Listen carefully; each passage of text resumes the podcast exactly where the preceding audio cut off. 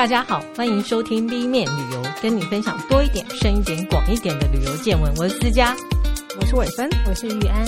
最近有一部电影是《怪兽与邓不利多的秘密》，里面就有讲到麒麟，因为说麒麟会找出什么明君贤祖，然后会跟他鞠躬。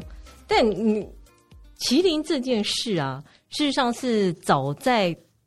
据说《山海经》是春秋战国时候写的，嗯、大概是两千年前，它就有麒麟的记载。嗯哼，不过如果大家会讲台语的话，就会知道台语里面把长颈鹿就叫做麒麟。对，但我不太会念麒麟嘛。所以，所以长颈鹿是神兽吗？哎，有可能。但我觉得，就是你第一次看到这种奇怪的生物，你就会给它取一个。特别的名字，然后就变成传说。嗯，那我觉得这也许就是旅行的意义吧，因为在你没有去到这个国家之前，你不知道外面还有多少奇奇怪怪的东西。呃，我个人很喜欢这种奇妙生物，所以我有研究过像鸭嘴兽。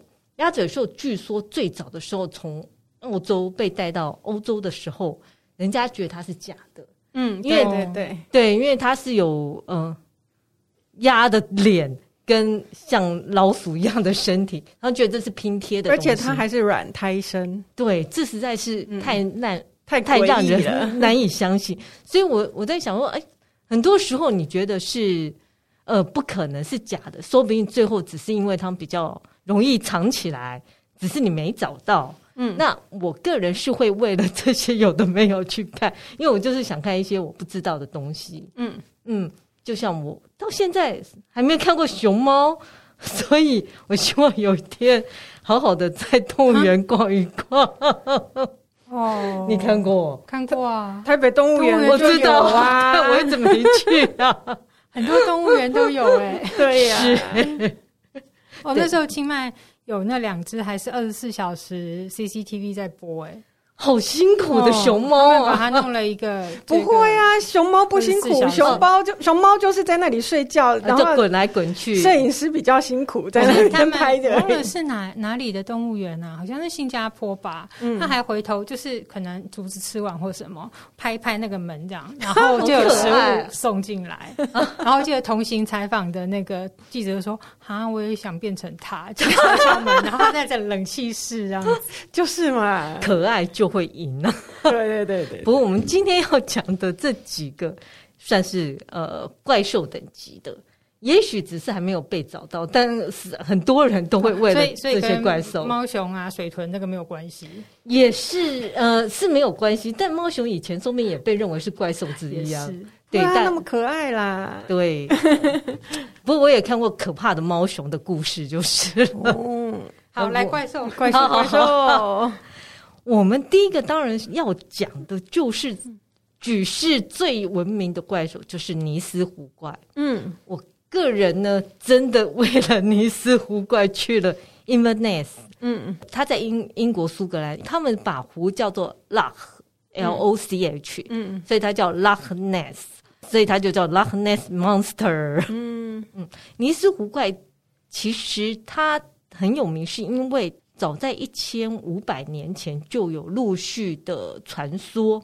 那比较近代，然后有记录的是说，在西元五百六十五年，有人目睹有奇怪的生物从 Inverness，因为呃尼斯湖很大嘛，然后 Inverness 是附近的一个镇城镇，在 Inverness 附近的尼斯湖岸爬上岸，吃掉了一个农夫。嗯，好，同时间有一个莫名其妙的传说。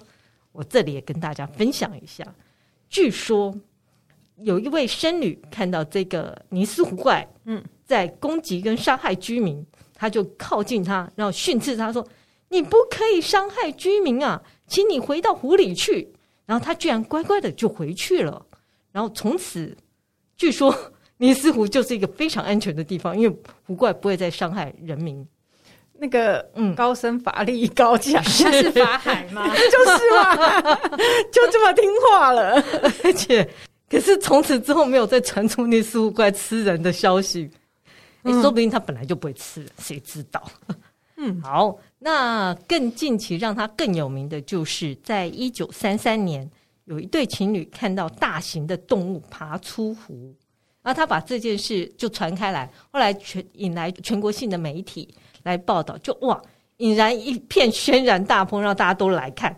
然后最后还有一个马戏团的团长悬赏了两万英镑要抓尼斯湖怪，那当然是没抓到。嗯，那另外一个更有名的事件是一九三四年，有一个外科医生提出了一张照片，那张照片我相信大家都看过，就是有一个长长的头从湖里举起来的那个照片，但是雾雾的，对不对？对，雾雾的，嗯、但你好像可以看到是什么东西。嗯，这是一个外科医生提出来的。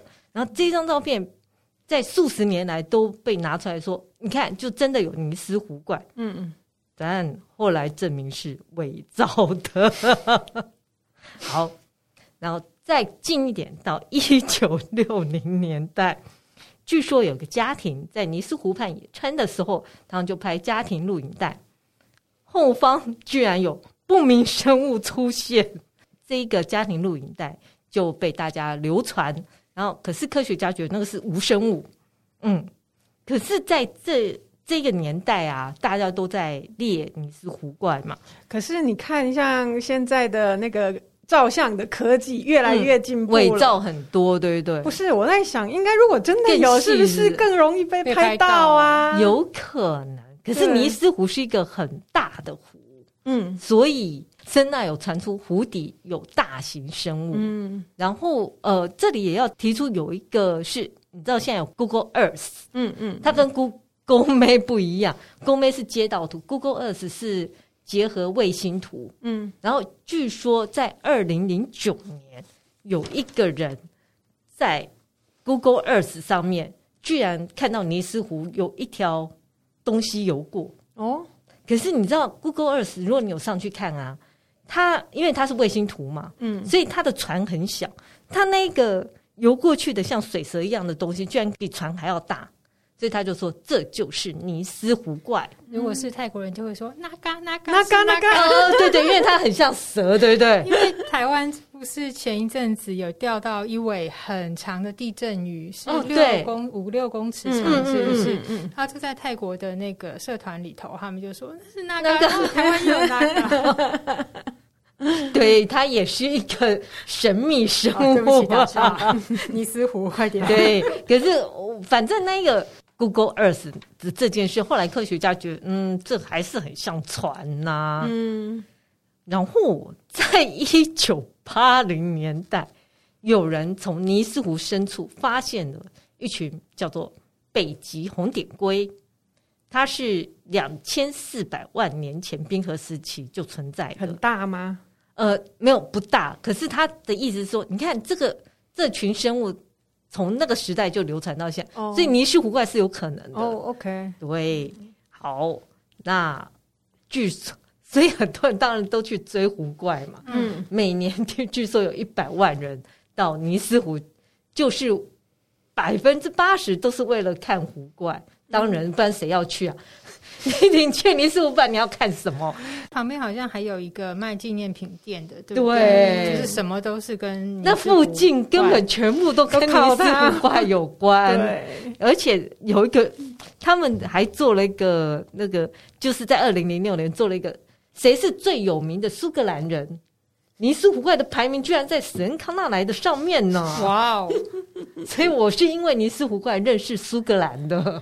对，这就是尼斯湖怪的威力无穷，嗯、甚至于你知道金世世界纪录很无聊，他有追尼斯湖怪最久的纪录，嗯、有一个人追了二十五年，叫 Steven，对，他在二零一六年还拿到苏格兰高地与岛屿的旅游奖项，哎、嗯，这跟旅游有关，嗯、真的是。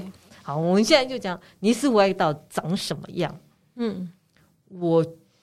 有人推测，它像恐龙里面的腕龙，它有长长的脖子。印象中看到的图像很像都这样。对，嗯，然后它就是有长脖子跟水桶般的身躯。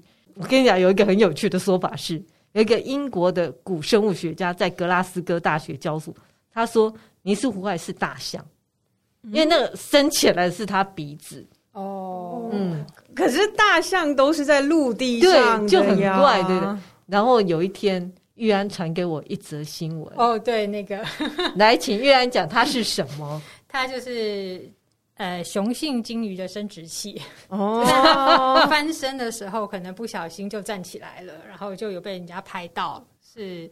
粉红色长长的卷曲样，那那个如果你拍的不清楚的话，也蛮像我们看到的尼斯湖水怪冒出水面的样子，哦、是一个弧状，然后那个就是它的头，它的肚子的那个，它是翻过来，对对对对。对，所以它的那个、啊、那个站起来的时候，对，哎哎，可以想象哦，金鱼叫什么阴茎嘛，对不对？对对对。对，是它的鸡鸡，对对对。那当然也有人说，到底是很创意，还是真的有科学家觉得也可能呢？就是各种传说，还有人说它是水蛇啊，有人说它是一只大鱼。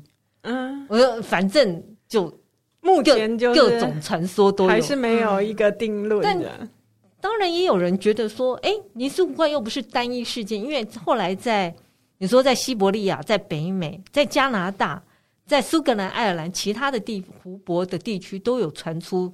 看过类似的怪物，哦、所以他们觉得这可能是一个我们还没有发现的生物啦。不过目前为止还是没有发现，也是有可能啦。嗯、像昨天在刚好看到那个呃 GQ 的 YouTube 频道，他在访问那个恐龙专家，嗯、他就说，其实我们现在知道的大象以前有非常迷你版的，嗯，他说甚至可以当做，如果如果现在有的话，拿来当宠物是蛮好的，嗯。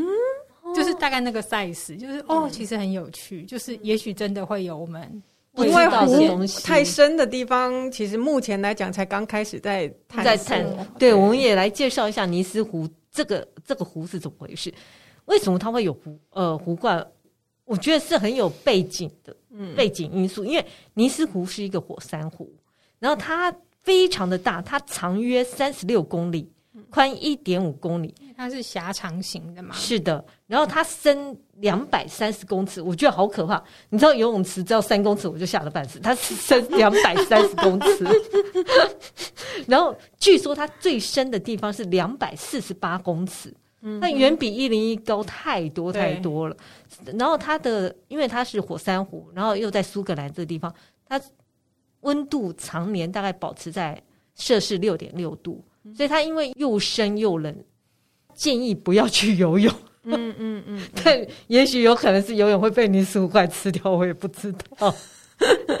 然后据说它的水量啊，呃，大概是英格兰跟威尔斯所有湖泊加起来还要多。嗯，所以它是一个非常非常大的湖。嗯，当然就是有可能有，他们觉得有希望有尼斯湖怪可以住在里面，但它是淡水湖哦。嗯嗯，那。当然，我们就是要去看尼斯湖怪，要怎么追呢？在当地其实有很多的，像饭店呐、啊，一些机构都有提供，你可以搭他的研究船出去，然后大概一个多小时的游程。以有一个叫 Loch Ness Central and Exhibition，它是一个尼斯湖怪的展示，像是博物馆这样的东西。然后它 offer 就是大概十七磅。就就可以坐这个研究船，嗯、这研究船上会有声呐，所以你就是绕一圈，然后你就会听到那个声，就是它会一路追，然后有幸你就会看到尼斯湖怪，或者看到声呐，探测到湖底深处有巨大的东西存在。嗯、所以它这个游程就是坐上去湖绕一圈这样。是的，嗯。然后，当然还有更 fancy 的 tour，比如像你还可以在船上吃东西，嗯、或者它附近还有一些城堡可以去参观。嗯，那我我觉得这个尼斯博物馆是很值得一去的哦，因为里面它有七个展区。先介绍苏格兰这地方，因为苏格兰其实最早可以追溯到五亿年的历史，它就会介绍一下苏格兰的历史啊、风土。其实这个地方还有一个传说是 The Water Horse 水马。嗯，对，他也会介绍这个传说，然后后来他有一个展区是专门介绍伪造的影片跟录影带，嗯，然后也会再介绍说现在水底摄影的一些技术，然后告诉你说我们从哪些根据可能可以推测尼斯湖怪是存在的，然后最后其实他这个研呃他自己就有这个研究船，你就可以搭船出海。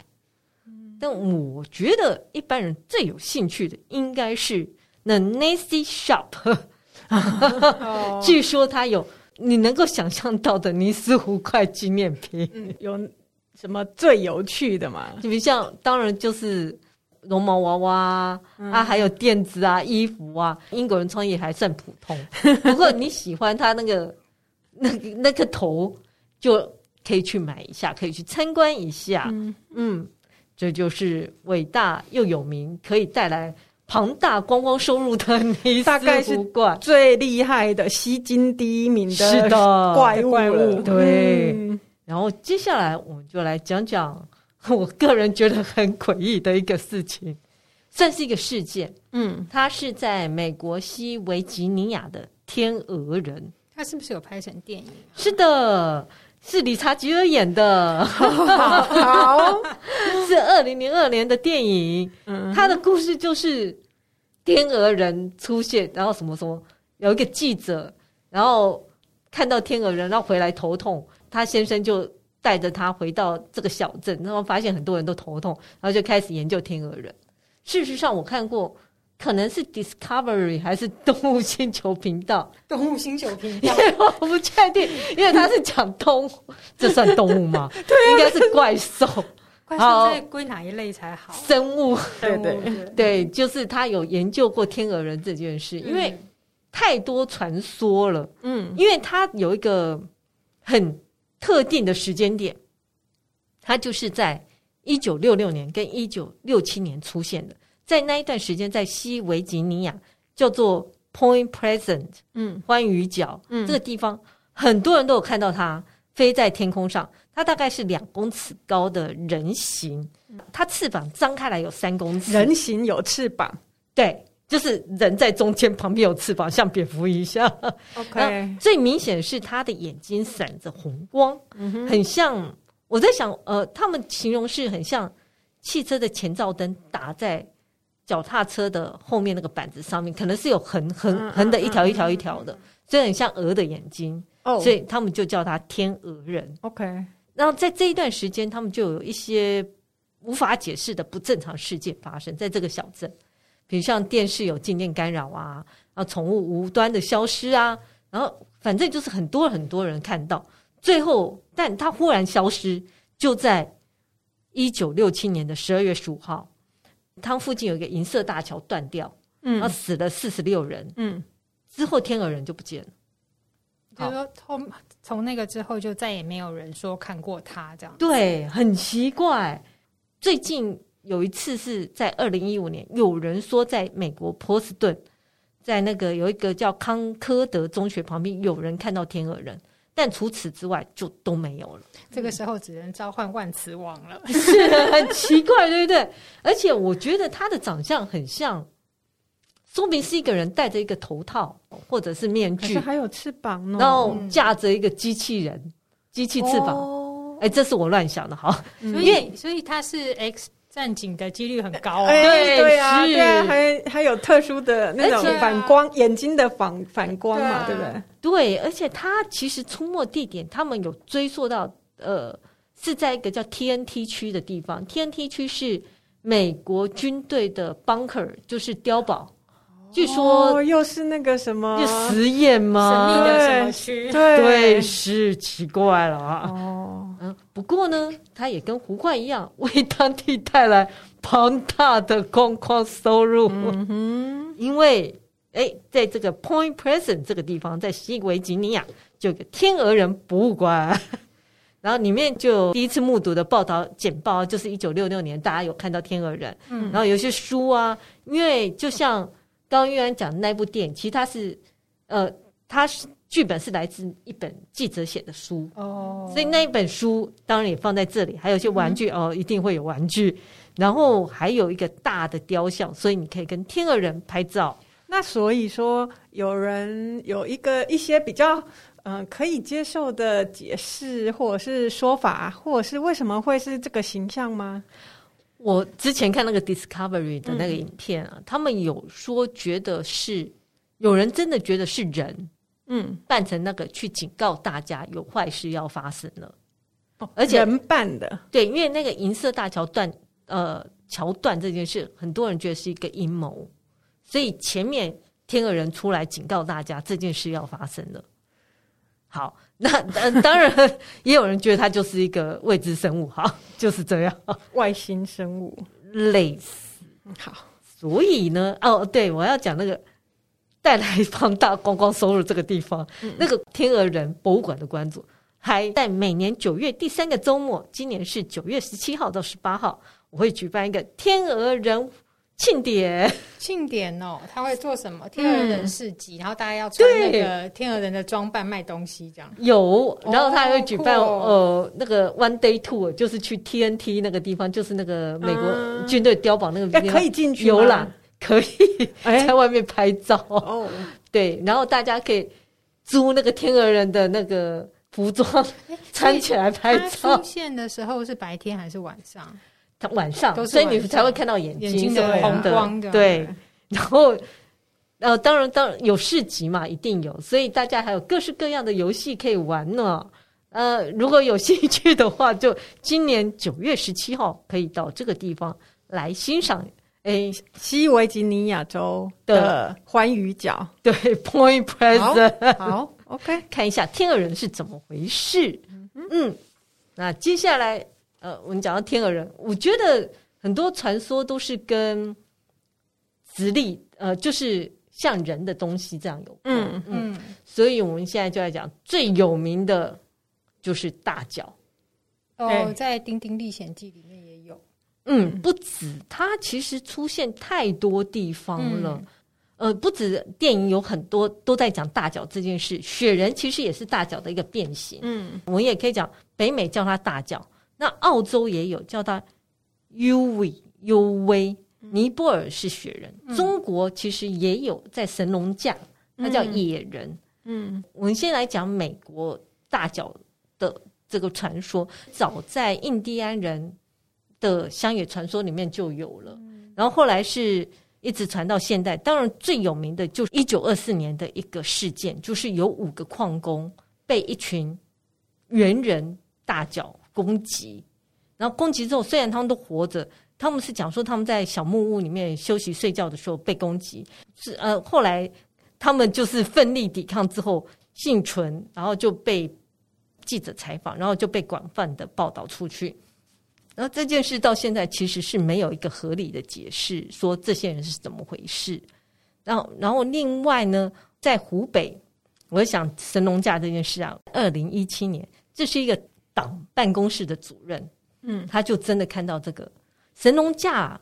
我讲一下，它的地点是在湖北的西部山区，然后靠近四川这个地方。这个党办公室主任看到了，然后他很吃惊，就回报了中科院。那中科院还去调查，然后最后呢，当然也就是不了了之。他们只说：“哎，那个地方常看到啊，这个样子的东西。”但最后不了了之。有踩脚印呐、啊，或者是、就是、大陆那边没有，可是美国很多。嗯，不过这个看到的人最后呢，他变了，变成野人考察研究会的副秘书长，因为他看到了。哎、欸，可是很好奇，就是一九二四年华盛顿州那些矿工、嗯、被攻击的矿工，嗯，他们就直接目击到，对，嗯，而且还被打，他们被打，他们就互打。那他他们没有描述说，就是他是从哪里冲过来，然后他们其实，在睡觉的时候被攻击。哦，嗯，然后他们只说他们很大只，然后全身长，所以就是非常大逼。大概是两公尺哦，这么大。哎，为什么他们都喜欢两公尺？天鹅人，因为我觉得人可能都是依照自己的身高去去衡量，比人高这样子。三公尺，我就想，嗯，三公尺跟两公尺，我可能都没有感觉。三公尺会不会他用踩的就把你踩死？就两个你叠起来耶，对，然后你无法去评估超过两公尺以上是怎么回事，所以大概有大概两公尺。你站到湖人队里面，可能就会有感觉。对。就是变变成一个矮人，然后为什么叫大脚？吼，因为他的脚啊，大概长六十公分，宽二十公分。嗯，我那是一个正方地砖大小，哎，宽二十公分，哦，宽二十公分，长六十公分。长的话，其实几乎快是一个。因为我自己的脚才二十三公分，那它是我的三倍，嗯，所以叫大脚。嗯，好，以美国来讲，它大概是分布在太平洋沿岸的西北方，然后华盛顿州很多。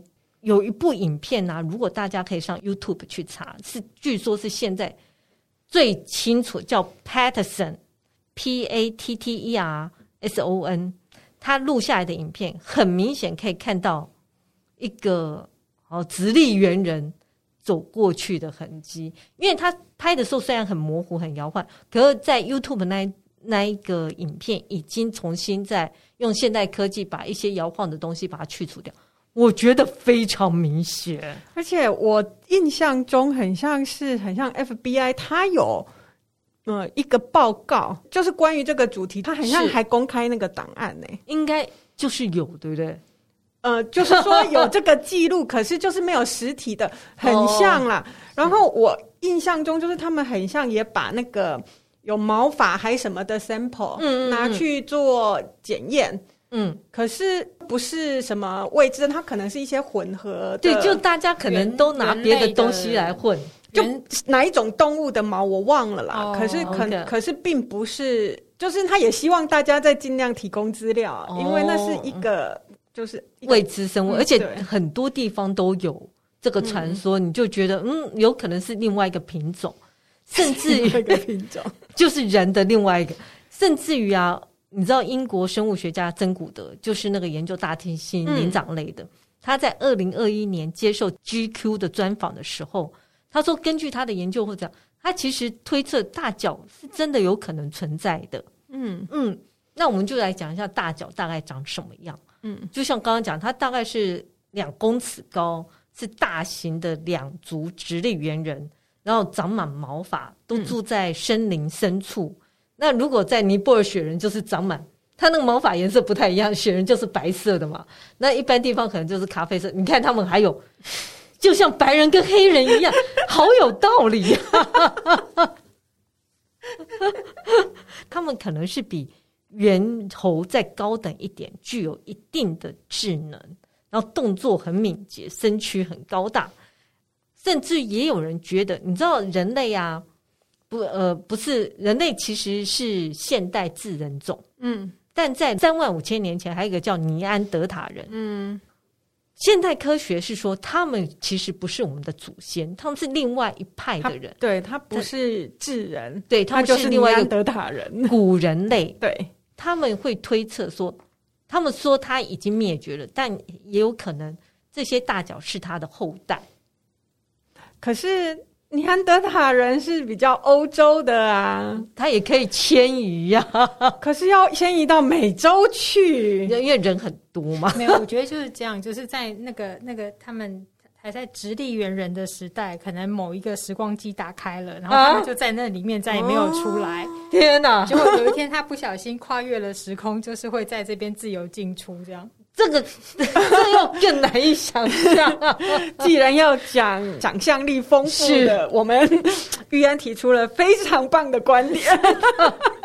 科幻电影看多了，对，但我觉得尼安德塔人这件事很有趣，哎，嗯嗯，是可以继续研究下去。好，那如果大家想要去看大脚，哎，除了去 常常去这些森林里面游荡之外，你也可以去。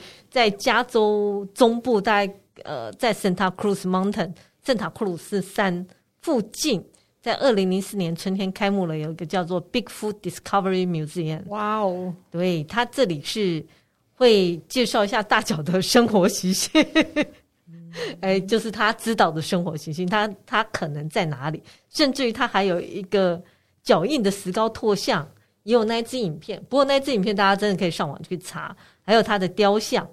这都是呃，就是介绍大脚存在的可能性。不然就去他最常出现的那个什么华盛顿州，都对不对？去晃一晃，那个游牧签证，太长时间就可以发现哦，可能会遇到他。而且只要拍到、哦、哇，你就红了。嗯、事实上，在加州、奥勒冈、华盛顿、加拿大都有一些研究机构，然后在。据说在伊利诺州、俄亥俄州看到大脚的频率也很高。其实我发现在美国，可能大脚有一个大族群，它是少数民族 可以列为少数民族之一啊。不过我觉得很多事情都很难说，因为。光是恐龙的研究，我们其实都知道的还很有限。虽然对对啊，好像就是专家们研究了很久。嗯，嗯，嗯，我看我朋友他们之前在那个菲律宾那边做那个海底摄影的时候，他们深潜下去拍到的生物是你没有办法想象的样子。嗯，就是呃，对我们来讲，就是对鱼类。呃，认识的有限知识下，就会发现，哎、欸，他们拍到那些生物，真的就是不是我们一般，有些长得很怪异，就对了，嗯，很神奇，小的很神奇，或者是样子很神奇，嗯，对，因为因应环境可能会有各式各样的变化，那、嗯啊、其实还有很多我们不知道的事情。嗯，嗯。那讲到恐龙呢，波兰也有一个地方跟恐龙有关，嗯，算恐龙吗？算龙吧。嗯、呃，对，因为在欧洲的一个历史里面，他们讲到龙，嗯，都是恶恶的象征，是。恶龙啊，跟我们不太一样，跟我们恶龙，呃，冰与火之歌，对勇士战恶龙，嗯，有呃，对，像圆桌武士里面也都会有这些战恶龙的这种形象，在他们呃欧洲文化里面就是一个。恶的很重要的象征，嗯，那所以波兰善恶的恶不是饿肚子的饿哦，恐龙很饿，嗯，在波兰的克拉科夫 Kraków 对，就对这边它就有一个还蛮有趣的。它有一个洞，就是传说中的龙洞。龙洞 不是台北的龙，不是台北附近的龙洞，是大龙洞，是 就是龙洞。那它的位置就在他们呃瓦维尔城堡。其实瓦维尔城堡就是他们算是皇宫的所在。嗯嗯，嗯。如果是观光客，我们去的时候，就是要从瓦维尔皇宫的某一个角，呃，某一个入口进去。嗯、那那边他会告诉你，就是可以走进去龙洞的地方。那它会一路往下，是里面其实就是一个山洞啦，不是不是一个有多特别的一个山洞。嗯、那当然，我觉得就是有这一些龙的故事。对，那它的那个呃门口有一个龙的雕像，嗯，那那个龙的雕像就蛮像我们可能故事里会看到的那种。嗯，是有对恶龙，它就是有翅膀嘛，嗯，然后就比较纤细长的一个身体，像蛇一样，又有一种就是你会觉得它很可怕的叫嚣的那种感觉，嗯，就是嘴巴会张得大大的啊，有一个扭曲的身体的那个形象。关于这个呃喷火龙的故事呢，其实就是说，呃，以前有一个国王，那个王大就是大概就住在这个地方，是是。那。可是因为底下呢有一只恶龙控制了他，而且就是都会吃掉他的居民，嗯、所以他就下了一个诏令，说谁能够打败龙的呢，嗯、我就会把我女儿嫁给他。哦、嗯，国王好喜欢做这种事，对，女儿都是一种商品还是奖赏这样子。好，那就很多骑士来尝试啦，嗯、可是就都失败嘛。最后就有一个补鞋匠来挑战。嗯那他就把一只绵羊里面塞满了硫磺，引诱恶龙呢来把它给吃掉。嗯，那硫磺就就爆炸了，这样、哦、国王呢也就把女儿嫁给他啦，嗯、所以大家人就过了幸福快乐的日子。是的，所以就把这一个龙洞留下来了。传说之外，它有一个节日，嗯，就叫做游龙节啦。我反正就是 Dragon Festival，是我想象得到哦。对对，我们其实是不是 Dragon Ball Festival？对，我们是划龙舟，可是它不是，可是它也是在六月哦就是六月的第一个周末，嗯。通常就是这个活动白天会有游行，嗯，呃，会有一些气球啦，哦、然后或者是你打扮成呃相关人物的这样子国王公主这样子，对，然后也会有野餐。嗯，那据说很漂亮的是在晚上，嗯，它会有烟火。哦，灯光还有一些镭射秀，就像呃河边，又是一个利用怪兽赚钱的好时机啊！对，他那个龙的形象就越变越可爱了，嗯、就没有那个可怕的龙的样子。看到好像还有做大热气球，不是热气球，那什么气球游行是像气球一样飘在空中的。嗯、我想就是呃游行让它就越来越平易近人，很像电影那种很可爱的。骑龙战士这样，嗯，而且 看那个波兰台北办事处的贴文啊，嗯。这些这个巨龙游行好像还去过爱尔兰、葡萄牙，嗯，哦，有出走这样，才出走。巡回演出呢，对对对对，算是波兰文化呃呃外移，对，嗯。嗯，还还蛮有趣的，我觉得就现在听起来还蛮可爱的啦，因为毕竟他已经不在了，是，至少可以去参加这个庆典，然后吃吃东西啊，看看游行啊，嗯，去感受一下《冰与火之歌》的传说，恶龙的传说，是的。哦，那我们接下来讲另外一个神秘的生物，是在日本的河童。嗯，日本河童到底存不存在呢？可很难讲。我知道河童秃存在，河河童秃就是什么是河童秃？开玩笑，开玩笑。地中海吗？应该是对，因为他头头中间有个盘子。开玩笑，开玩笑。好，河童这件事啊，呃，最早。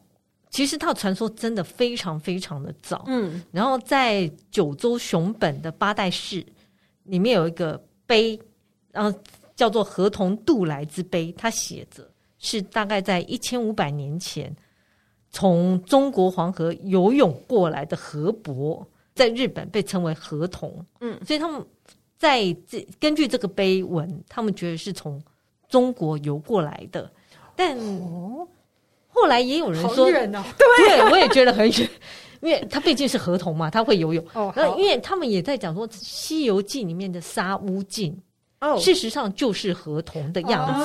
哎、哦，合理哦。对对对，对，可是他没有，对，长得颇像，可是他没有背那个龟壳。嗯，然后另外呢，还有一些是说，呃，日本他们真的相信有河童，是因为他们有发现很多河童的木乃伊。嗯，其中挖考古的时候挖出来的，比如像他们觉得最像是在佐贺县伊万里的九浦九造所里面藏有一个河童木乃伊，我不知道他们从哪里拿的，这跟现代考古怪，反正现在没有久了。那那那大家有去研究这个木乃伊？有听说是假的，可是呃，我讲一下这木乃伊，大概就是看起来很像猿猴啊，头上有个。碟子啊，然后大概身长四十公分，但最后人家说是假造的，哦、就像美人鱼很多都会假造的啊，这样。嗯嗯。然后木乃伊、欸，不过倒是，你看它就不是大的形象，是就是就小只的。嗯嗯。而且，嗯，听说在大阪呢，瑞龙寺也有一座木乃伊，也是合同。不过，好啦，好奇的人可以去看一下。嗯，那当然，最近的说法是在二零零七年，日本东京体育报有发一个新闻哦，是在日本岩手县的土渊小学，他跟一群带着一群小朋友去河里游玩，居然看到了河童。嗯，好，而且有人拍照。嗯嗯，也不知道是真是假。河童有比耶吗？很有可能，因为河童对。日本人来讲，我觉得是一个蛮友善的存在，嗯，甚至于芥川龙之介就是那个得诺贝尔文学奖的，嗯、他也有一本小说叫做《合同》，嗯，就是他们觉得这就是一个在身边的东西，嗯，嗯，可是他他会做什么奇怪的事情，让人觉得他是一个友善的存在吗？他就是友善的存在而已吗？他没有奇怪的有，据说可怕行为，合同喜欢玩相扑。嗯，所以他都会找小朋友玩相扑，啊、然后他不是就是长得像猴子，然后头上有那个盘子吗？对，有水的时候他就很有力气，但水如果溅出来，他就没有，就变弱。然后他喜欢小黄瓜，也喜欢吃茄子，然后他背上有壳嘛，喜欢鱼，他就是以小朋友形态出现，然后就会到处捣蛋。如果被教训呢，他会反省，他会反省，所以他会割帮你割草，或者他会给你一个万能药。嗯，所以好像是如果，哎、欸，对他反他身边他会伸出一个万能药单给你，然后你就会病就会医好。也太可爱了吧？对，这就是可爱的合同的存在。嗯、然后据说呢，最常出现的地方是在岩手县的原野市。嗯，然后原野市有一个叫土渊町，然后很多人都会到这个地方来看有没有河童呢、啊。嗯，对，是不是还有一个钓河童的地方？对，对，就在这附近，因为它呃，在这个町有一个是长间寺，据说长间寺创立于一四九零年，它有一天啊就是失火，那失火之后，据说是合同帮忙灭火的，所以他就帮合同，所以他附近就合同渊嘛，嗯、然后他那边有一个小小的。像小寺庙就是公，根本就是保护神了，它不可怕，它也不是怪兽了，它是神秘存在，因为你还是无法证实它的存在。啊、嗯，所以呢，介绍一下那个寺庙，那个寺庙，因为因为他失火被合同救嘛，所以合同就变他的守护神。嗯，所以他的寺庙前面啊，有那个两个不是狮子像哦，叫做合同博犬哦，好可爱哦。它看起来，如果你有看《航海王》。那个里面就有伯犬，就是长得像狮子的一只大狗。嗯、对，对，然后这个在神社前面，对，会都会有一对。这个好笑的是，因为那个叫河童伯犬，所以这个狗的头上也有一个盘子，啊、然后看到很多人都会放钱在那里，就是可能就是供奉。然后在河童渊这里也有，呃，就像刚刚讲，他们帮他盖了一个小庙。据说河哦，你在那个小庙附近就可以看到两只河童的雕像。然后据说河童可以保佑产妇奶水充足，嗯，这这这也是蛮奇怪，这跟奶水充足好像还是会呃保护这个小孩平安长大。是的，所以很多妈妈因为她也喜欢小孩嘛，对，对。他要跟小孩玩相扑，对，很多妈妈会来祭拜，所以你看到就可以拜小黄瓜跟茄子，就是在那个长间寺嘛，他们会去那边。的附近，对，然后讲说钓河豚哦。不，我在讲什么？钓河童，饿了哈，饿了哈。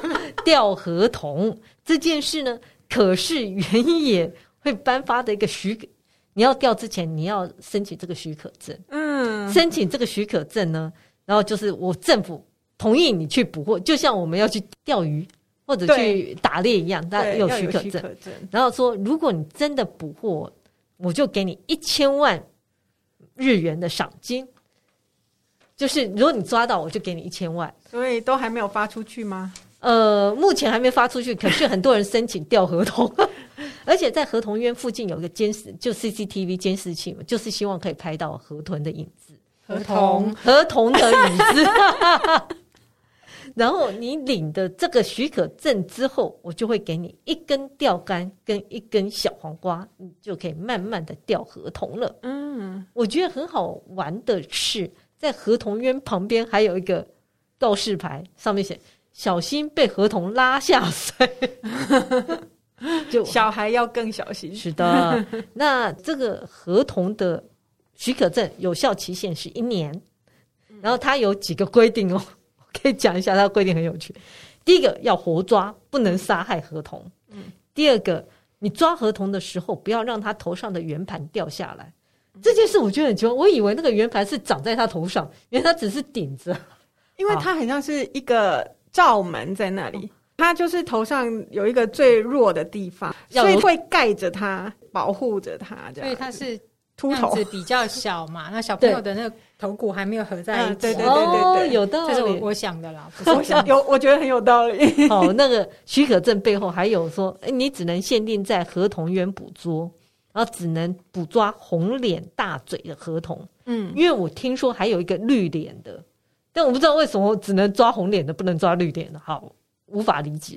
然后还有一个禁止使用金属工具，因为河童讨厌金属。哦，第六个必须使用新鲜的蔬菜当做诱饵。河童好健康啊，你还不能用汽水去诱惑它，你只能用小黄瓜等新鲜蔬菜，身体很好。嗯，然后抓到合同之后，你要经过原野市的观光协会认可，就是你要给他，然后他会认可你这样。